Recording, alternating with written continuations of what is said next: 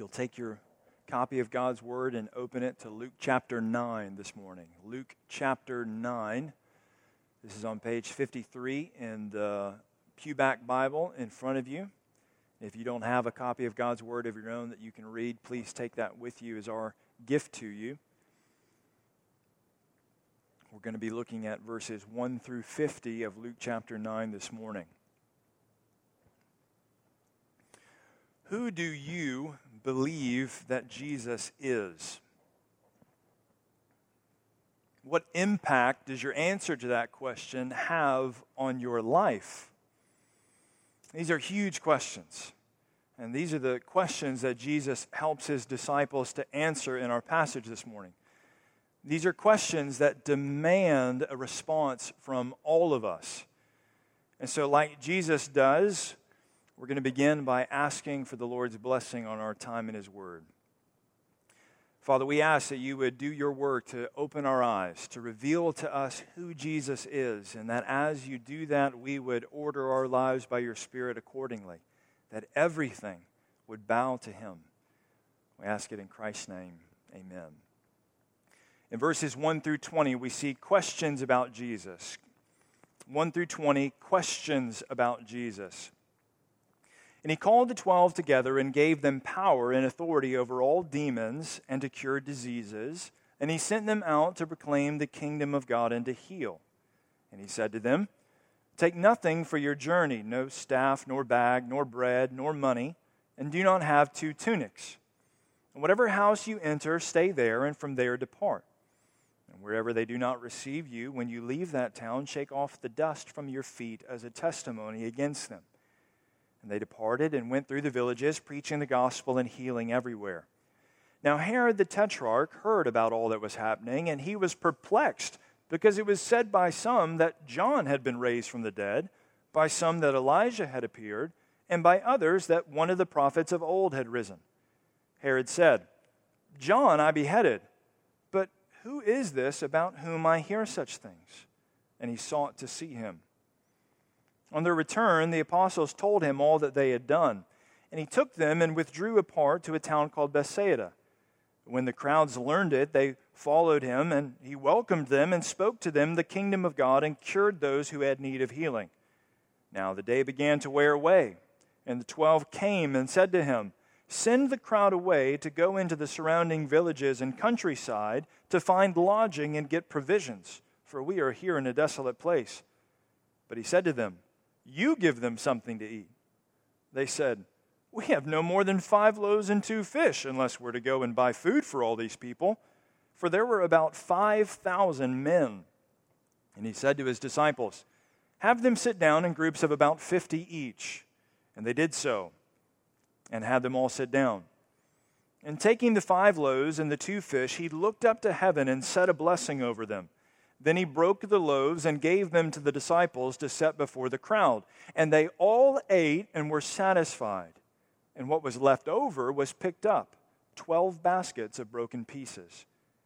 Now it happened that as he was praying alone, the disciples were with him, and he asked them, Who do the crowd say that I am? They answered, John the Baptist, but others say Elijah, and others that one of the prophets of old has risen.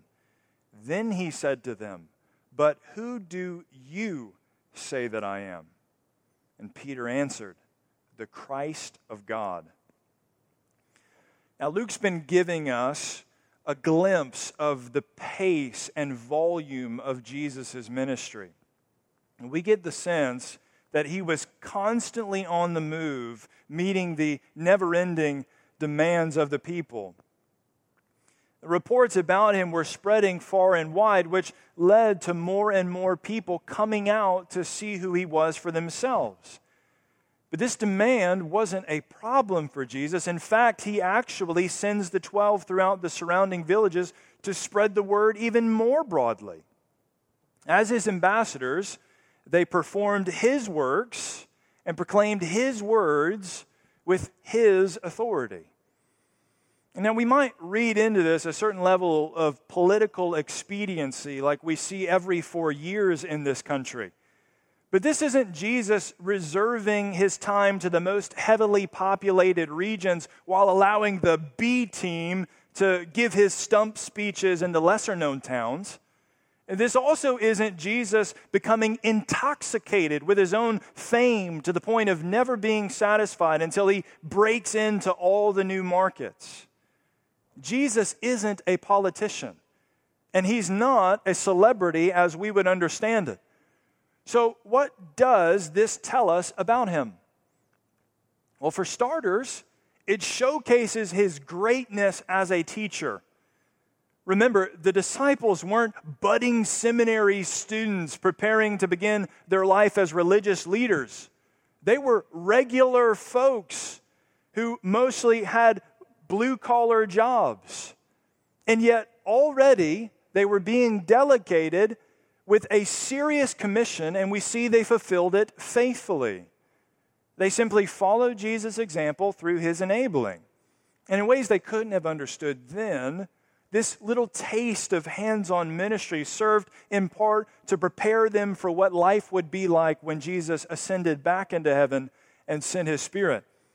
And this also reminds us that as fully man, Jesus was only in one place at one time. It wasn't possible for Jesus to be everywhere his disciples went, but through them, the spread of the gospel was multiplied. Now, Jesus wasn't after amassing the greatest mob possible, but he was eager for everyone to hear the good news, from the least of them to the greatest. And that's exactly what Luke tells us happened. Everyone from no name villages all the way to Herod the Tetrarch heard about Jesus. And what they heard left them with all sorts of questions.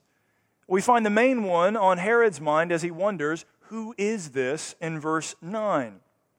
Now, in case this isn't clear to you, not, not trying to talk down to you, but just to be clear, it wasn't that Herod or the crowds didn't know Jesus' name.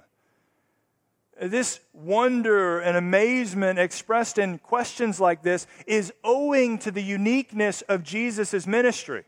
You see, part of the difficulty the people were having figuring Jesus out was that they were trying to use past experience to help them understand who he was. They'd witnessed John the Baptist's ministry firsthand, so they started there. But that didn't quite fit, and furthermore, he'd been beheaded. And so he didn't fit. And so they went back further to what they'd read about Elijah and prophets hundreds of years ago. But those didn't quite fit either. And that's because Jesus wasn't just another great man of God, he was and is the God man, God in the flesh. No one in their history or since could compare with him. And the more they tried, the more confused they'd be. And the feeding of the 5,000 men helps to clarify and bring this point home. So once the 12 return and report, Jesus takes them away from the people for what they assume will be a time of rest and refreshment in a desolate place. But when the people learn where they're staying on their little retreat, they follow. And the peace and quiet of the countryside are drowned out with the stampede of thousands upon thousands of people bustling to see Jesus. Now, on the face of it, it seems like the intentions of the trip have failed. But Jesus isn't begrudging toward the crowds he welcomes them and personally tells them of the kingdom of God and heals them. Now, I think this is important. He leads in the service. And this is just after the disciples have been commissioned to do the very same things with other groups of people. He could have said, okay, you take the lead here, but he doesn't. Instead of going to the green room past the velvet robe, Jesus mingles and ministers until late in the day. Now, it's at that point that the disciples decide it's time for them to intervene. It seems like they're a little emboldened by having been given added responsibilities recently. And so they take things a step further and assert themselves into the itinerary planning so they can get back to what they thought they went out there for in the first place. Now, although none of them, I'm sure, would have said this, their recommendation in verse 12 seems to suggest that they think Jesus isn't aware of the hour and the place and the needs of the people. And Jesus responds to this oblivious blunder by graciously putting the disciples in their place. He tells them, if you really want to help, then you should give them something to eat. Oops. They're not even able to satisfy the hunger of a young boy, let alone 5,000 grown men. We can relate. Friends, do you ever feel overwhelmed?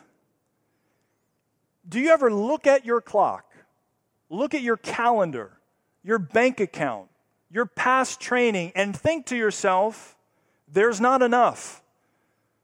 Do you ever look at the needs in your own life and the lives of the people around you, or even the life and the needs of the people far away from you, and think to yourself, there's too many?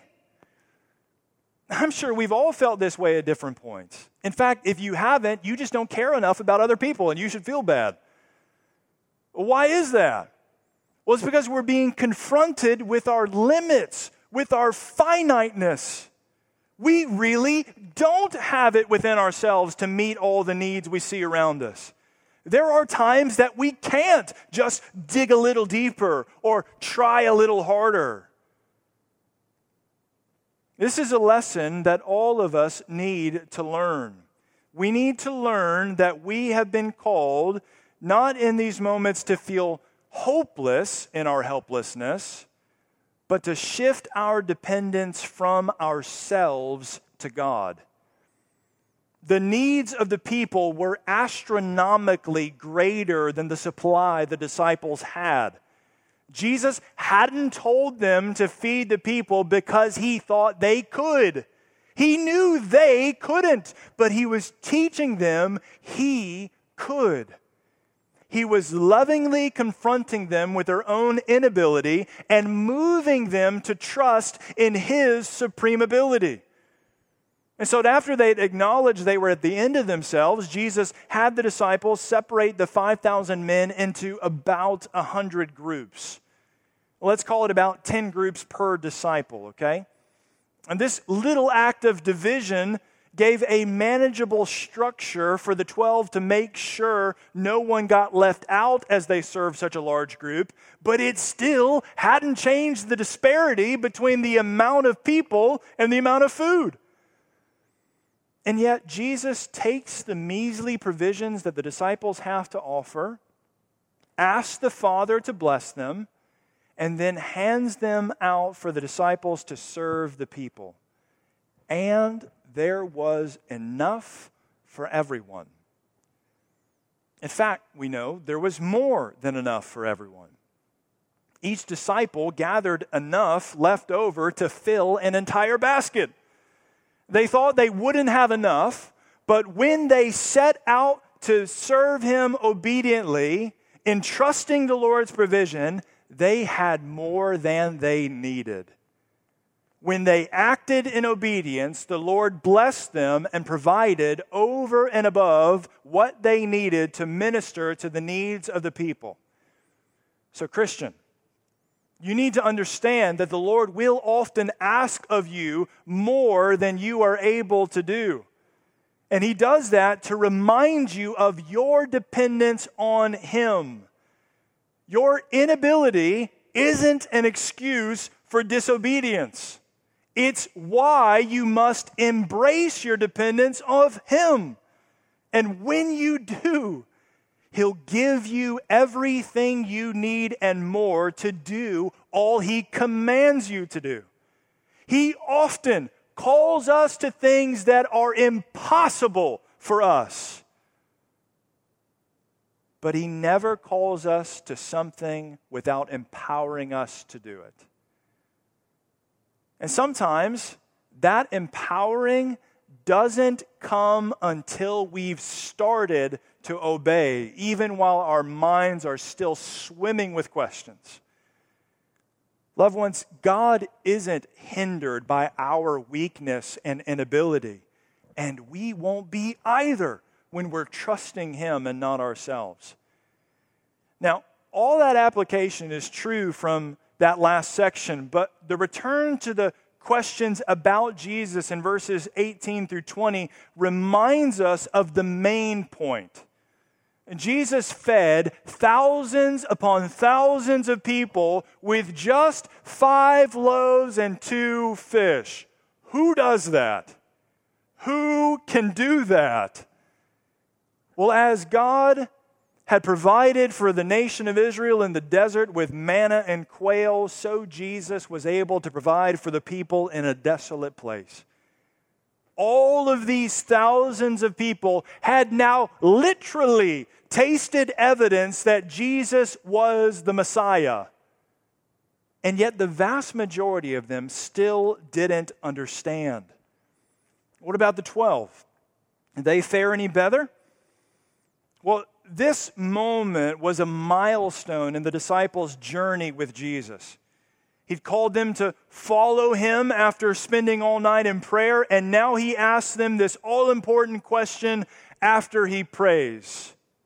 He begins by asking them who the crowds say that he was. And their answers are the same of what had been reported to Herod back in verses 7 and 8. But then Jesus makes it personal. He does this. Who do you say that I am? He asks his disciples. And this, friends, is the all important, eternity shaping question that demands an answer from every single one of us. No one can answer this question for you. You must answer this question on your own. Who do you believe Jesus is? A great man?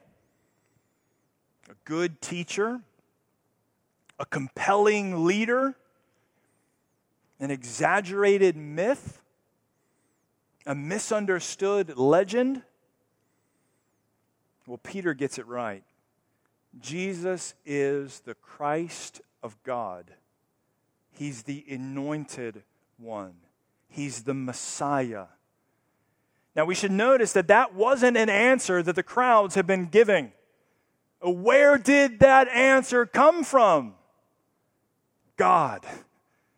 Peter's confession on behalf of the disciples is God answering Jesus' prayer. As they'd witnessed his life, his teaching, his miracles for some time now, the Father had been revealing to them the identity of his Son. The disciples finally understood who Jesus was. Or do they? Next, in verses 21 through 36, we see answers from Jesus to see if that's really the case. Verses 21 through 36, answers from Jesus. And he strictly charged and commanded them to tell this to no one, saying, The Son of Man must suffer many things and be rejected by the elders and the chief priests and scribes and be killed, and on the third day be raised. And he said to all, If anyone would come after me, let him deny himself and take up his cross daily and follow me. For whoever would save his life will lose it, but whoever loses his life for my sake will save it. For what does it profit a man if he gains the whole world and loses or forfeits himself? For whoever is ashamed of me and of my words, of him will the Son of Man be ashamed when he comes in his glory and the glory of the Father and of the holy angels. But I tell you truly, there are some standing here who will not taste death until they see the kingdom of God. Now, about eight days after these sayings, he took with him Peter and John and James and went up to the mountain to pray. And as he was praying, the appearance of his face was altered, and his clothing became dazzling white. And behold, two men were talking with him, Moses and Elijah, who appeared in glory and spoke of his departure, which he was about to accomplish at Jerusalem. Now, Peter and those who were with him were heavy with sleep, but when they became fully awake, they saw his glory and the two men who stood with him. And as the men were parting from him, Peter said to Jesus, Master, it is good that we are here. Let us make three tents one for you, one for Moses, and one for Elijah, not knowing what he said.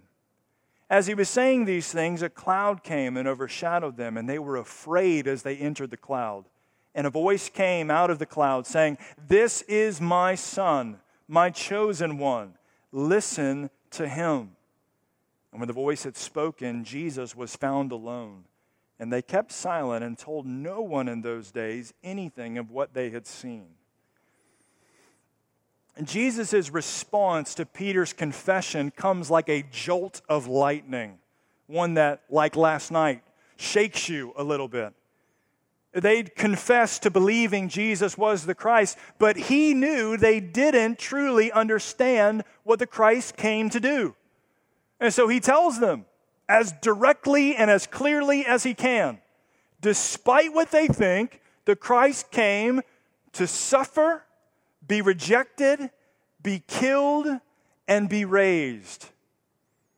And they believed that he was the king of the kingdom of God. They'd been out proclaiming, but they had no category for a king like this suffering, rejection, and execution were the opposite of what the people anticipated the Christ would do, and that included the disciples. They assumed that Christ would overthrow Rome, make Israel great again, and put them into power. But here Jesus is telling them in no uncertain terms, he came to die a miserable death before being raised. But he doesn't stop there. He goes on to tell them that that's not just what his life is going to look like, but what their lives are going to look like too. This is what we can expect when we commit to follow Jesus. You ready? Daily denial and death. These are the commitments all Christ's followers make the disciples thought following Jesus would lead to power, authority, privilege. They thought it would mean their health, their wealth, their prosperity once he rose to the top. But Jesus is totally upfront with them. There is no fine print with Jesus and tells them that following him isn't going to look like that in the short run. Now, it strikes me I'm not trying to be mean spirited, but it strikes me that denying ourselves is exactly the opposite of what our culture tells us to do. In fact, I don't know if you've caught wind of this, but our culture believes denying ourselves is the greatest possible sin we could commit. Listen to your heart, follow your dreams, believe in yourself, do what's right for you and don't you listen to anyone who says any differently. And the sad thing is that that self centered slogan mentality has crept into the church Sacrifice and self denial have been labeled legalism to assuage our consciences of the bankruptcy of cultural, convenient, creature comfort Christianity, so that many have become content with a less than following Christ version. But, church, is Christ unclear here? Do we think he's joking or being dramatic? He is as serious as life and death. All who want to live must die to themselves in the pursuit of King Jesus. This is our daily, full time, 24 7 job, friends. Jesus is our life. Jesus demands all of who we are, not to keep us from life, but to keep us from death and give us that which is truly life. We don't deny ourselves for denial's sake, like some form of spirituality or spiritualism. We deny ourselves in order to follow Him. We say no to our sin so that we can say yes to God. So think about this. What do you want so bad right now that you'd give up having Christ forever? What amount of power? What amount of money? What amount of popularity? What amount of any temporary, fleeting pleasure is worth going to hell over? Friends, that amount doesn't exist. You can either lose yourself in pursuit of the world or find yourself in the pursuit of Christ. If we have everything but Christ, we have nothing. If we have nothing but Christ, we have everything. Friend, if you're ashamed of Jesus and the life that He's called you to live, then don't be surprised when you reap what you've sown when He returns. Church, let's not get high and mighty. This is a temptation for all of us every day. We have to choose Christ and his heavenly glory instead of what little tiny puny glories that this world has to offer. Jesus isn't calling us anywhere that he hasn't already gone. He set his face toward Jerusalem. He went to the cross before us, for us. He took on himself the death we deserve for our sins. He gave his life in the place of ours. And yet, because he'd lived a perfectly righteous and sinless life, God received his payment and raised him from the dead on the third day, just like Jesus prophesied in verse 22. The reason that Jesus could bear the eternal wrath of God for our sins is because Jesus though a man, was and is God. In fact, that's what these three disciples were privileged to get a glimpse of up on the mountain. They beheld the kingdom of God as Jesus' true identity was more fully revealed to them. He's the Ancient of Days, as Damon read from Daniel 7. He is the eternal Son of God. You see, what makes Jesus worthy of our lives and total devotion is that he's God. If he's not God, we are wasting our time, friends. Jesus is asking a lot of his disciples. That includes us. He's asking for everything. But then, what these disciples see in this moment of transfiguration helps to explain that he's not asking too much. Again, Luke tells us that this major moment was marked by prayer. On the mountain, Jesus' eternal glory shines through. And two of the very prophets put forward as possibilities for who Jesus is show up in spirit and talk with him about the events he just explained to his disciples. And once these drowsy disciples are fully awake, Moses and Elijah and the glory of God incarnate are staring them in the face. And Peter flounders in the stupor of shock to offer some kind of an appropriate response to this miraculous occasion to honor each one of them. Now, suggesting that Jesus was one among equals with Moses and Elijah would have been the highest praise for anyone else, but not Jesus. Luke gives Peter the benefit of the doubt. He says he doesn't even know what he's talking about, and we can understand. But there's something important that Luke is showing us to include that in what Peter blurted out. You see, even in the unimaginable glory of this moment, the disciples still don't recognize fully the uniqueness of Jesus.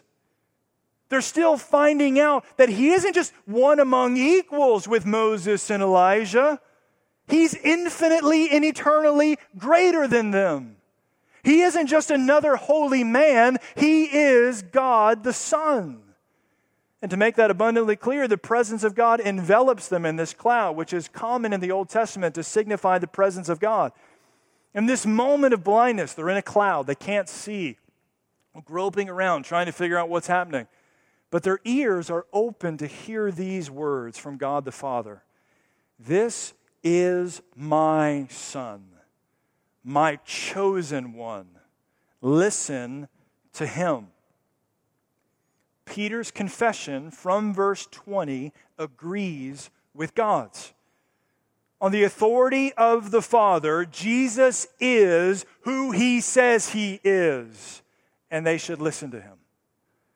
So, who is this Jesus? Jesus is God in the flesh.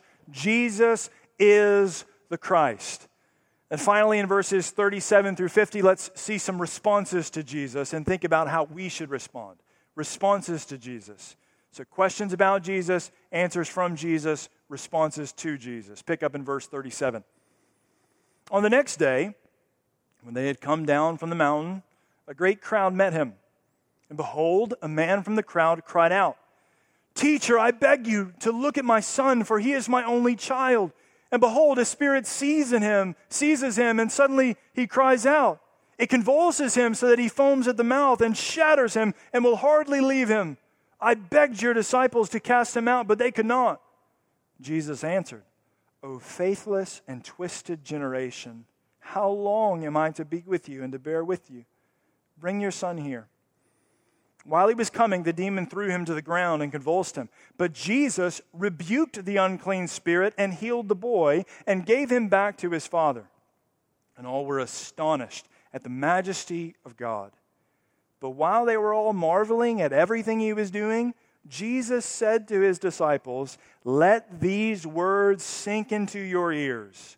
The Son of Man is about to be delivered into the hands of men. But they did not understand this saying, and it was concealed from them so that they might not perceive it. And they were afraid to ask him about this saying. An argument arose among them as to which of them was the greatest. But Jesus, knowing the reasoning of their hearts, took a child and put him by his side and said to them, Whoever receives this child in my name receives me, and whoever receives me receives him who sent me. For he who is least among you all is one who is great. John answered, Master, we saw someone casting out demons in your name, and we tried to stop him because he does not follow with us. But Jesus said to him, Do not stop him, for the one who is not against you is for you. So after the four of them rejoined the whole group the next day, it's back to the Monday morning grind, as it were. Their literal mountaintop experience is over the reality of the world's inglorious brokenness is still there waiting for them. Even with all the crowds they had seen, eh, what they had seen Jesus do, and, and all that they had heard him say, they still continued in their faithlessness. And this father is representative of the whole generation. That's why Jesus says that. We get the sense from the way he asks for Jesus' help that he's thinking of him like every other ordinary doctor that needs to be told the symptoms to determine the right treatment. The man at least seems to think that Jesus needs to be coaxed into helping his boy. And maybe there's even a subtle rub that he hasn't trained his disciples well enough since they couldn't cast the demon out. And Jesus knows that the people aren't coming to him even after all they've seen because they know that he's the Christ. But it's still important to notice that Jesus' groan isn't out of impatient frustration like ours would be. He's eager for them to get it. He's eager for what's broken to be mended. That's why he came. And that was the burden that he came to bear. So after he healed the boy, the people were astonished with the majesty of God, but they still didn't grasp the majesty of Christ. They marveled at what he did, but they didn't believe in who he was. And that meant their attraction to Jesus was hollow. Many of these same people, even one of the twelve, would have a role in his death. And Jesus knows that. He wants to make sure his disciples know it too. And so, in the middle of the hip hip hoorays that are coming from the crowd, Jesus turns to the disciples and rephrases what he told them before. He's about to be delivered into the hands of men. Soon he'll be betrayed, arrested, tried, sentenced, mocked, beaten, bound, crucified, and buried. The disciples don't get it, but very soon they would. And for now, they were still blinded to what true greatness really looks like. Now, Luke tells us the disciples got in an argument jockeying for position. They were fighting about which among them was the greatest. Now, if that just sounds really childish of these men, well, that's because it is. The nice thing about the Bible is that it doesn't try to cover up people's flaws and warts. It lays it all out there for us to be able to see. And sometimes that means they look ridiculous, which means that we can, sim- we can identify with them. But don't make the mistake of thinking to yourself that you would have acted differently in their shoes. And Jesus, the one who is truly great, knew the metrics that they were using. He knew their desires for greatness were built on false expectations that he'd come to be a worldly king instead of realizing his kingdom is not of this earth. But still, Jesus doesn't give up on them. He turns their thinking upside down with a child. Now, the point isn't children are great. Children are great. Let's just get that out of the way. But what they're not is independent. What Jesus is pointing out to the disciples is that they're thinking about their greatness independently from their dependence on God. So, similar themes we saw with the 5,000. They were asking the wrong question altogether because they should have been focusing on God's greatness and not their own. There's no boasting in our appearance or our power or our abilities when we realize if there's any little fraction of goodness in us, it didn't come from us, it came from God. And so, like the John, John the Baptist, who Jesus said in chapter 7 was the greatest person under the old covenant, our desire must be for Jesus to increase and us to decrease. That's true greatness. Brothers and sisters, don't forget the most insignificant Christian still bears the name of Christ. The least impressive Christian is filled with the Holy Spirit of the living God. And that should shape how we treat each other in the way that we honor and serve and love one another. The power and authority of the least of us is derived from our great God. And His greatness more than enough makes up for our lack of a greatness. And that's why we can joyfully serve in obscurity without anybody noticing, without even being recognized, to the praise of the Father. It may seem like no one sees you. Like no one appreciates the work that you do in service of this kingdom and God's church. But yet God sees. And He's doing more through you and the other people around you than you know so that he would get the glory and that you would be blessed. And that takes us into John's response in verse 49. Jesus just said receiving a child in his name meant receiving him. And apparently that reminded John of someone they'd met who'd been casting out demons in his name. It seems like the disciples were concerned that their exclusive rights to wield Jesus' name were being infringed upon by someone without the copyright. The 12 were probably embarrassed by their poor showing back with the demon possessed boy in verses 37 through 43. And they think people outside their group should not be allowed to make the varsity squad look bad, like a scene out of Rudy. Now, they might have told themselves that they wanted to protect the purity of their mission, but it was really just pride. They wanted to be the only ones with this kind of power and authority from Jesus. But Jesus tells them they're wrong. Just because this person wasn't known to their group didn't mean he wasn't a part of their team. When we're about exalting God, and not ourselves, then we'll cooperate with others even when they have success while we struggle. Just because this person wasn't in their group didn't mean that God wasn't working through them. In fact, when we realize that God is working through other people and not just us, then we will rejoice when they succeed, even when we struggle, because we understand we're serving the same God on the same team. And, church, praise the Lord that His work in Camden, His work in Arkansas, His work in the world is bigger than just our local church.